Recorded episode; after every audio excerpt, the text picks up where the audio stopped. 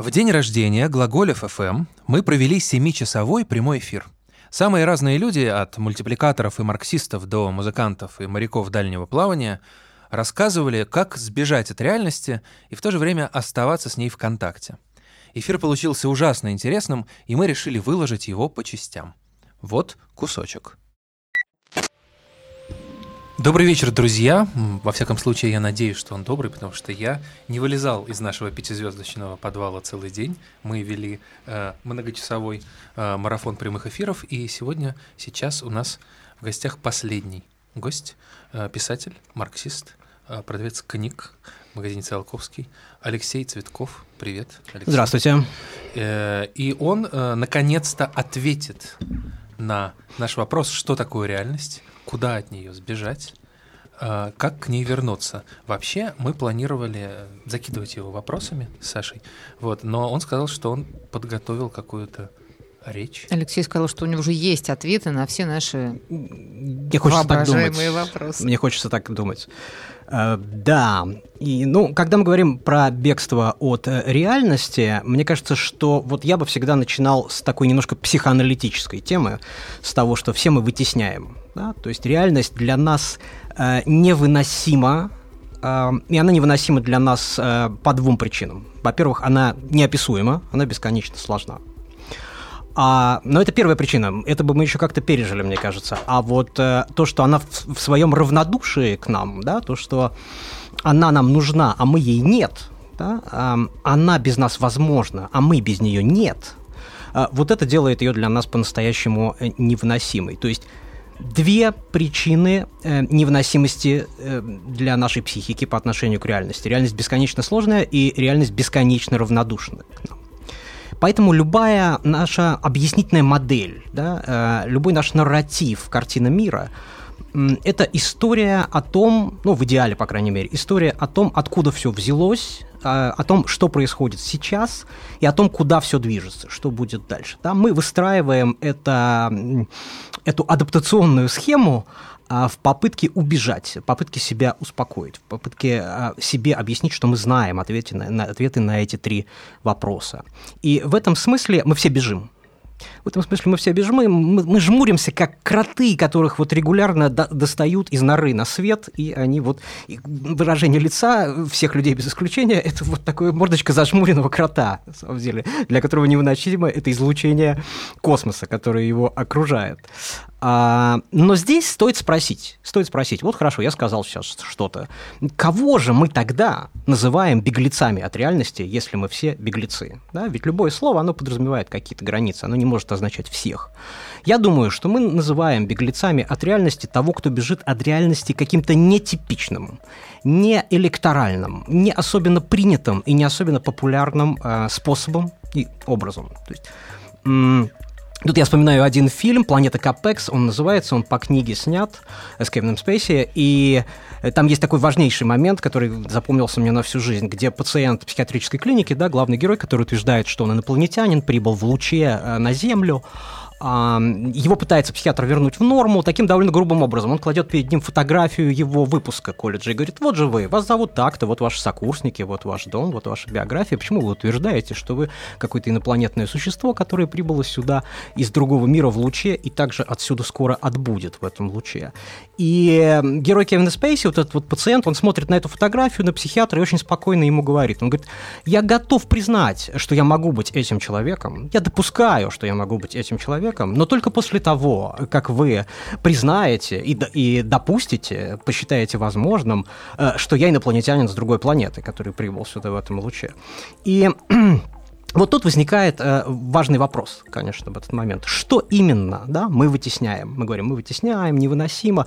Что это? А, в разных объяснительных моделях это по-разному. Там в марксизме, раз уж ты меня так назвал с самого начала, это производственные отношения. Да. Мы не можем их видеть в том э, виде, в каком они построены. Они настолько иррациональны и абсурдны, обменные и производственные отношения между нами, что мы постоянно от них отворачиваемся и выдумываем какие-то мифы, которые нас примирят с ними. Там А в психоанализе, например, это может быть сексуальность, желание. Да? Мы не хотим знать собственных желаний в полной мере. Это противоречит нашим э, культурным стандартам. Мы отворачиваемся от этого. То есть э, мы все время пытаемся отвернуться, мы всего чего-то не хотим знать э, о, о себе. И из этого незнания, из этого незнания мы вот строим э, самих себя, ну, скрепляют те кирпичи, из которых мы построены. И вот здесь я вспоминаю еще Достоевского, его знаменитую фразу. Он говорил, что если мне однажды докажут, что Иисус с одной стороны, а истина с другой, я буду с Иисусом, а не с истиной. И за это, наверное, его так любил Фрейд и другие психоаналитики, потому что он настолько отчетливо, настолько выпукло формулировал, как работает наше сознание, наша идентичность, да, на каком бензине все это едет, как именно мы бежим. Поэтому там для меня, например, э, Достоевский всегда был нечитаемым писателем, просто потому что он слишком много обо мне знает. И Uh, у меня такая же история с Марксом, точно. То есть я проявляю здесь такое ослиное упрямство не первый год, и Многие мои знакомые с иронией в голосе или без нее говорят мне, Цветков, ты бежишь в марксизм. Это редукция. Ты загоняешь себя в узкий коридор какой-то объяснительный, да, и тебе там хорошо, там простые решения, там все ясно, там 150 лет назад все самое главное сказано, а дальше так уже детали. А, и ты бежишь от реальности в марксизм. Я слышу это несколько раз в день э, или где-то в сети читаю, в переписках. И, ну, обычно я на это отвечаю, что уж лучше бежать в марксизм, чем во что-то другое, другого ответа у меня нет. И, то есть я вот э, останусь, э, как в примере с Достоевским, да, я останусь в компании с этим бородатым дядькой, даже если мы только вдвоем с ним останемся, и никакой марксизм, кроме меня, больше никому будет не нужен и не интересен. И это напоминает мне, раз уж мы вспомнили Маркса, ситуацию, когда 1857 год, экономический кризис, и такие довольно ехидные оппоненты говорят Марксу, что реальность не подтвердила ваших прогнозов. Экономический кризис, да, он есть, но он не перерос в ту международную революцию, которую с высокой вероятностью видели. И Маркс отвечает им, тем хуже для реальности. А, то есть, э, но но, да, мы можем здесь еще вот как повернуть и вот как спросить, в каких формах осуществляется это бегство, насколько оно является полным или частичным. Если мы говорим о каких-то частичных, ну, относительно реалистичных да, моделях э, бегства в нашем поведении, то я мог бы назвать здесь э, три таких вот вещи, три адреса. Это иммиграция, это революция и это монастырь. Да?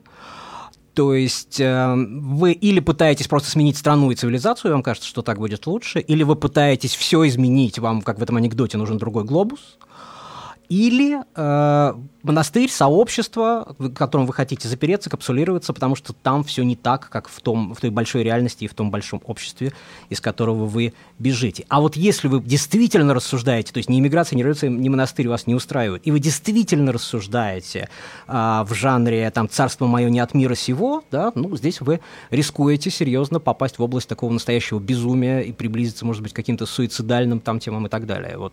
То есть я бы здесь примел, при, привел пример там Егора Лет, Летова, например, на мой взгляд, он лучше многих, ну, может быть, сейчас уже никто не слушает никакого Егора Летова, все-таки мне за 40, поэтому для меня это важный поэт. Э, мне кажется, он лучше многих вот э, в последние десятилетия выразил эту тему, да, бегство от реальности и, и вот и, и насколько оно граничит с какими-то э, суицидальными темами, с самоупразднением каким-то. И ну, что еще? Мы можем помнить все фильмы Терри Гиллима, все фильмы, они все про Дон Кихота, о чем бы они ни были. Да, он всегда снимает фильмы о, о Дон Кихоте.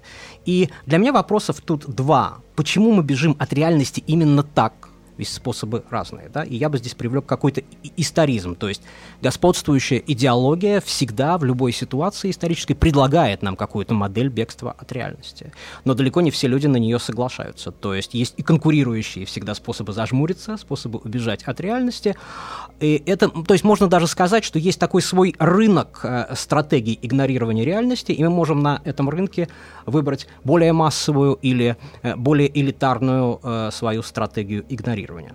А второй вопрос, что происходит с нашим а, побегом, да, и с нами, когда мы все это поняли? О том, что э, вот то, что я сейчас сказал. То есть может ли функционировать система так же, как раньше, когда м, она стала прозрачной для самой себя? Там, или даже так, мы можем это повернуть. Кем становится человек, когда он сам себя понял, когда он становится прозрачным для самого себя? То есть что с ним будет происходить? Ему будет сопутствовать какая-то постоянная внутренняя ирония теперь? Или у него все время будет такой привкус, что все стало каким-то условным, игровым, не настоящим, да, не таким м, как, не таким, как, как это было до того, как он обладал этим знанием. Все стало таким немножко maybe и немножко как бы. Что такое вообще человек? Да? Никто не знает, что такое человек, а я в прямом эфире Глаголев ФМ скажу сегодня. Эм, эм, человек э, — это способ, это способ превращать энергию в информацию. И в этом смысле, да, если вот мы остановимся на этом определении. В этом смысле он перерабатывает реальность э, во что-то, да, превращает ее во что-то, чем она не была, чем она не являлась. Он делает реальность чем-то, чем она бы не стала никогда, да, без его участия. Вот в этом его э, функция, да, через функцию можно определить э, любую вещь как еще. И здесь я вспоминаю еще один фильм, это «Жизнь Пи», да, тоже по роману, где вот эта история о том, что символизация спасает нас от реальности, мы не хотим ее знать, мы не хотим знать, кто мы, и имеем на это право, мы имеем право не знать, кто мы. И вот эта история об этом, да, мы помним сюжет. То есть мальчик, который много дней в лодке плывет, и, судя по всему, там по-другому это не расскажешь, он видит перед собой какие-то моменты каннибализма, убийства, какие-то невыносимые для психики вещи. Но он рассказывает эту историю совершенно иначе. О том, как у него был друг, говорящий тигр, о том, как он попал на волшебный остров. Днем этот остров был сказочно прекрасен, ночью этот остров э, был не так сказочно прекрасен и более тревожен. Но в любом случае это другая история. И собеседник, который сидит перед ним и спрашивает в конце, ну ведь мы знаем, что это не так, да, мы ведь знаем, что происходило в эти дни в этой лодке на самом деле. И тогда рассказчик говорит, а какая из двух версий, какая из двух историй вам нравится больше? И э, тот отвечает, ну да, мне, конечно, нравится больше с говорящим тигром и со всем этим волшебством. Да, говорит рассказчик, и в ней есть Бог, он добавляет. А, вот это. А с другой стороны, да, если вот немножко э, в пространстве кино оставаться, у нас есть Джокер в Нолановском Бэтмене, да. У, у Джокера одна функция в Нолановском Бэтмене. Он все время возвращает людей к реальности, и это невыносимо для города. Он все время говорит, мэр не тот, э, за кого он себя выдает, там, губернатор тоже не тот, там, и вы сами все не те, там, он все время помещает этих людей, выбрасывает их из их э, стратегии игнорирования, и поэтому он антигерой, поэтому он делает, ну, некую разрушительную, совершенно какую-то несет анархическую функцию, он несовместим с этим городом и невыносим для него. Ну, и в этом смысле, конечно, нет никакого возвращения в реальность. Да? Невозможно вернуться туда, где ты не был никогда. Скажем больше, нельзя вернуться туда, где ты не можешь быть, да, если это невыносимо для тебя.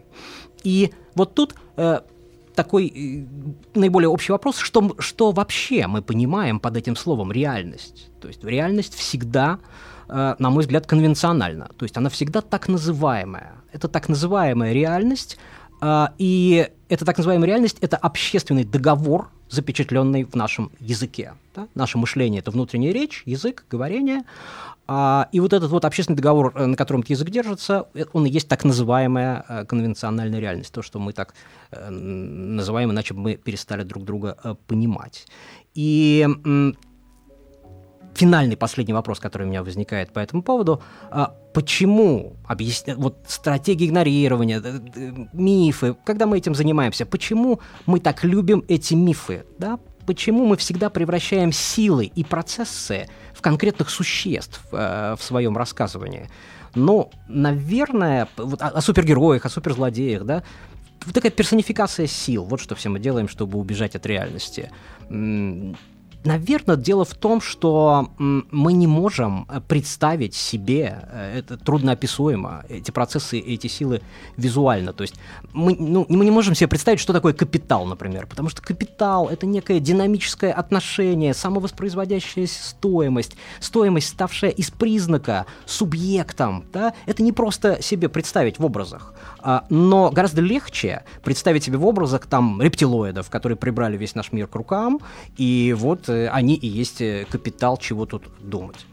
Вот в этом смысле вся наша культура, конечно, да, она построена на картинках, вызывающих образы, неважно, читаем мы или смотрим, и в этом смысле вся наша культура — это такая Библия для бедных, да, и такая философия в картинках для э, неграмотных. Вот примерно все, что я могу сказать о войне во Вьетнаме. И у меня есть сходу Э, но она такая чисто эмоциональная реакция. Я боюсь насекомых очень. Я такой жесткий инсектофоб. Не только насекомых, вообще всех мелких копошащихся тварей. И в какой-то момент я э, осознал, это было ночью, ну, что вообще-то вокруг полно насекомых, что насекомые, большая часть насекомых мы не видим, да, что они содержатся в воздухе, что это какие-то мельчайшие клещи, которых я просто вдыхаю килотоннами каждую секунду, что я не могу избавиться от насекомых, что они живут у меня на руках. Это факт. Они правда там живут. Но в этот момент я пережил это как бесконечный ужас. И похоже, не такой бесконечный, но тоже достаточно серьезный эффект я пережил какой-то момент, когда задумался о природе вещей. Ну, не о философской природе вещей, а просто о происхождении. Ну, общеизвестный факт, это был скандал, связанный с айфонами, что вот какие-то там ингредиенты этих айфонов производят э, полурабы, дети на китайских фабриках. Но я подумал, ну вот у меня китайский телефон, не, не iPhone, а его кто произвел? Э, высокие голубоглазые блондины, работающие по трудовому кодексу, а очки вот эти вот прекрасные, да, итальянские, кто их сделал? Вот. А, а, а, ну, за каждой же вещью стоит страдание, да, а, и несправедливость. И в этот момент я испытал примерно то тоже, когда насекомые копошились, да, взбирались по моим рукам. Ну, это ужас, с которым не, не, не справиться. Вот. Поэтому я просто не думаю. Я сейчас-то проговариваю, не переживаю. Это мой способ. Вот. Можно и книгу написать. Можно, можно, я этим занимаюсь. А, и еще, прежде чем э, Саша задаст свой вопрос, у нас есть еще одна э, эмоциональная реакция. В первую же минуту она нам прислали. Некая Ирина Патрушева. Цветков, э, пишет Ирина, когда-то срифмовал про сверхстремление к реальности. Целовались на красной, ходили по ней босиком, проезжал реальность, чугунным своим утюгом, косяком улетала — все то, что умело летать. Проходили на красный, опасно с тобой воевать. И упрямо таращась туда, где не видно низги, на плакатах писали «Добавьте угля в утюги». С собой воевать, да. Да? Это тот самый Цветков? Да, тот самый. Хорошо. Алексей. Да-да. У меня такой совершенно, я бы сказала, даже оф топ Как-то несколько лет назад мне посчастливилось изобрести на лондонское кладбище Хайгейт. Маркс где... и Спенсер, они его называют, потому что они лежат рядом, и Маркс и Спенсер. Да, да, где как раз похоронен, собственно, ваш любимый Маркс. И я немного подчитала потом, после этого визита, и выяснила, что изначально-то он был похоронен там же, но в другом месте. Да, все так. Потом просто был как-то. Конечно.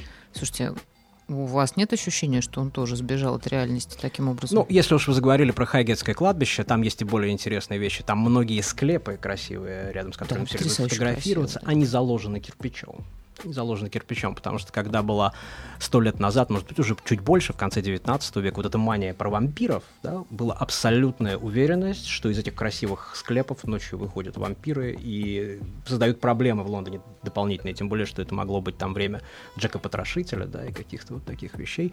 Поэтому это было вот решение муниципальное закладывать вампирские склепы кирпичом, чтобы оттуда никто э, не выходил. Что касается Маркса, ну, там интересная история. У него уже была связь с этой их экономкой, их вместе похоронили, потом их опять разделили. То есть их семейные сложные отношения лондонские продолжались и после смерти.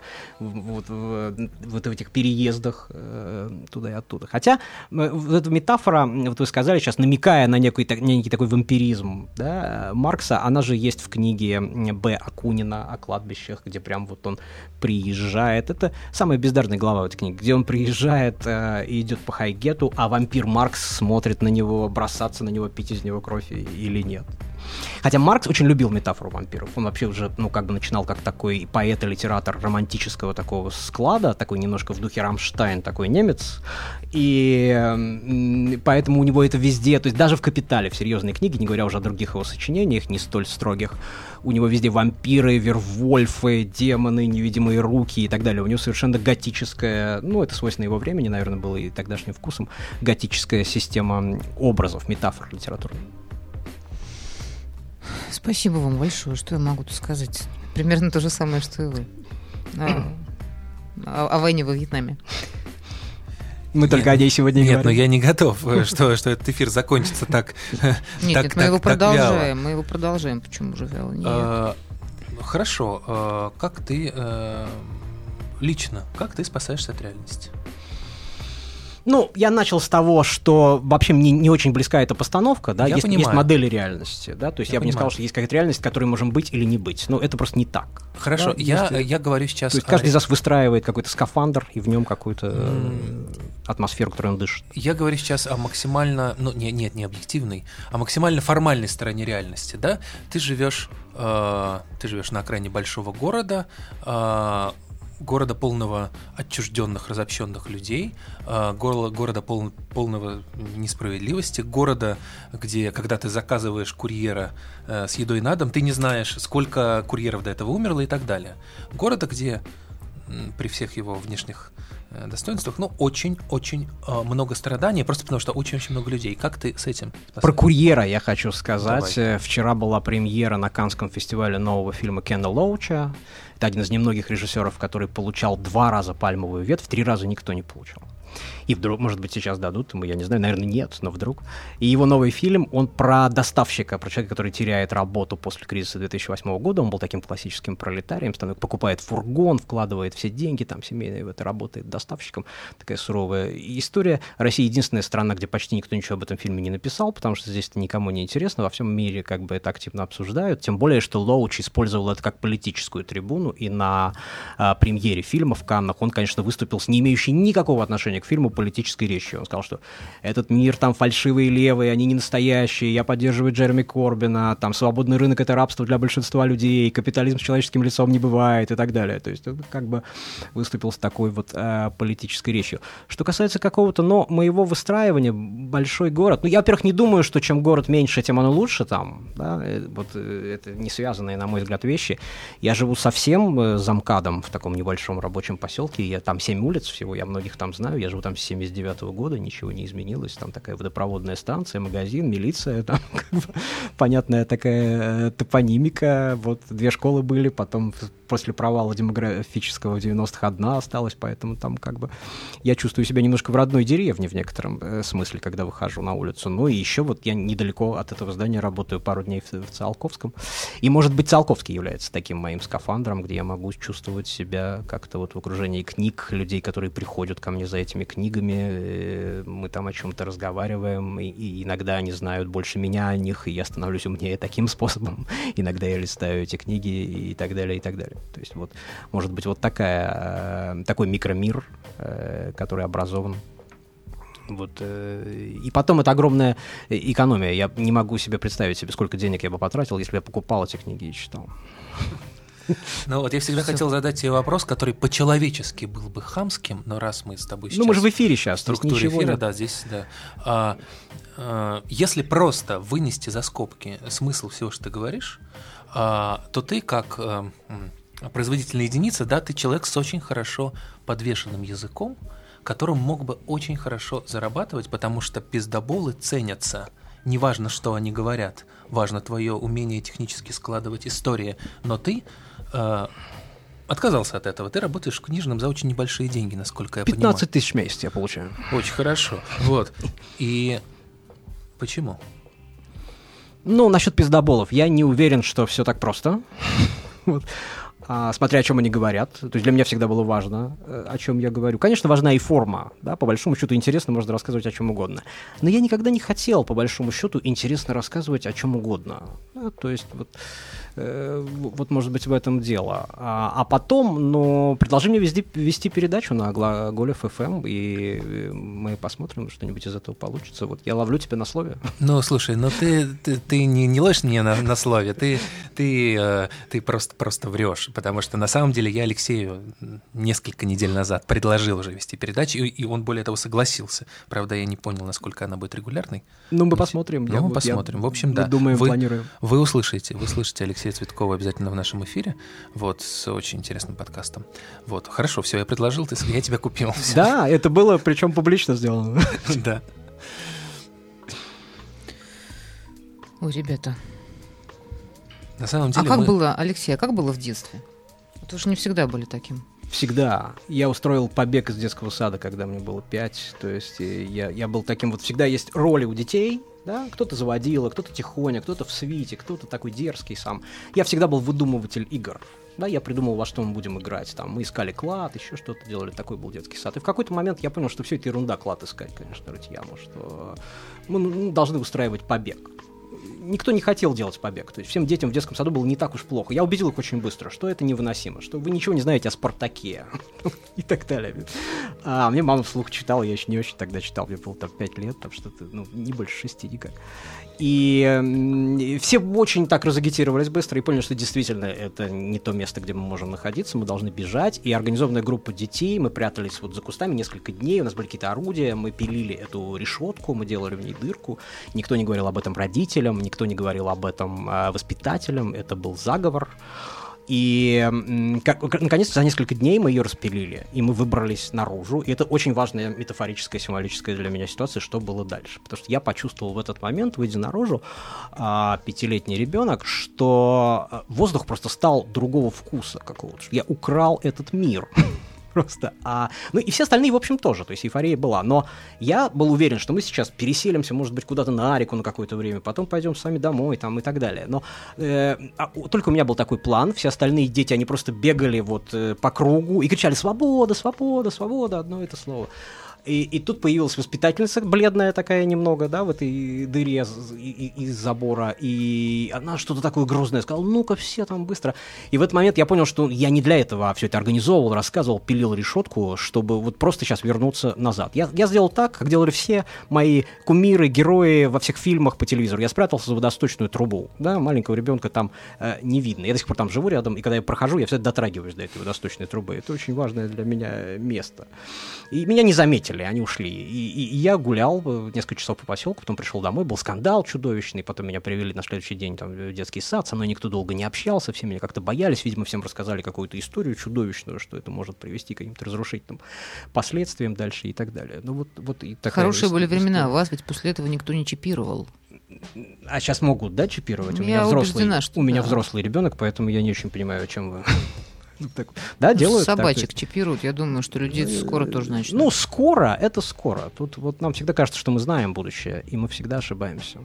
Вот я из тех э, ребят, которым было как раз очень плохо в детском саду, но, но при этом я, я так и не решился убежать. Я стоял бесконечные часы э, ведь это просто скажи технически, то есть это же побег из детского сада не очень сложно. Да, когда я много лет спустя пришел в тот самый детский сад в Ленинграде на окраине, я увидел эту решетку, рабицу и подумал, господи, такая фигня. Я мог ее перелезть даже ребенком. Ну, какая она низкая. Ну, об этом есть книга «Полет над гнездом кукушки», да, где да. он узнает в какой-то момент, что они все здесь добровольно находятся. Ну что ж, дорогие друзья, если вы сейчас за решеткой, попробуйте ее просто перешагнуть. Если рядом есть человек, который готов вам помочь организовать побег, прислушайтесь Это к лучше. нему.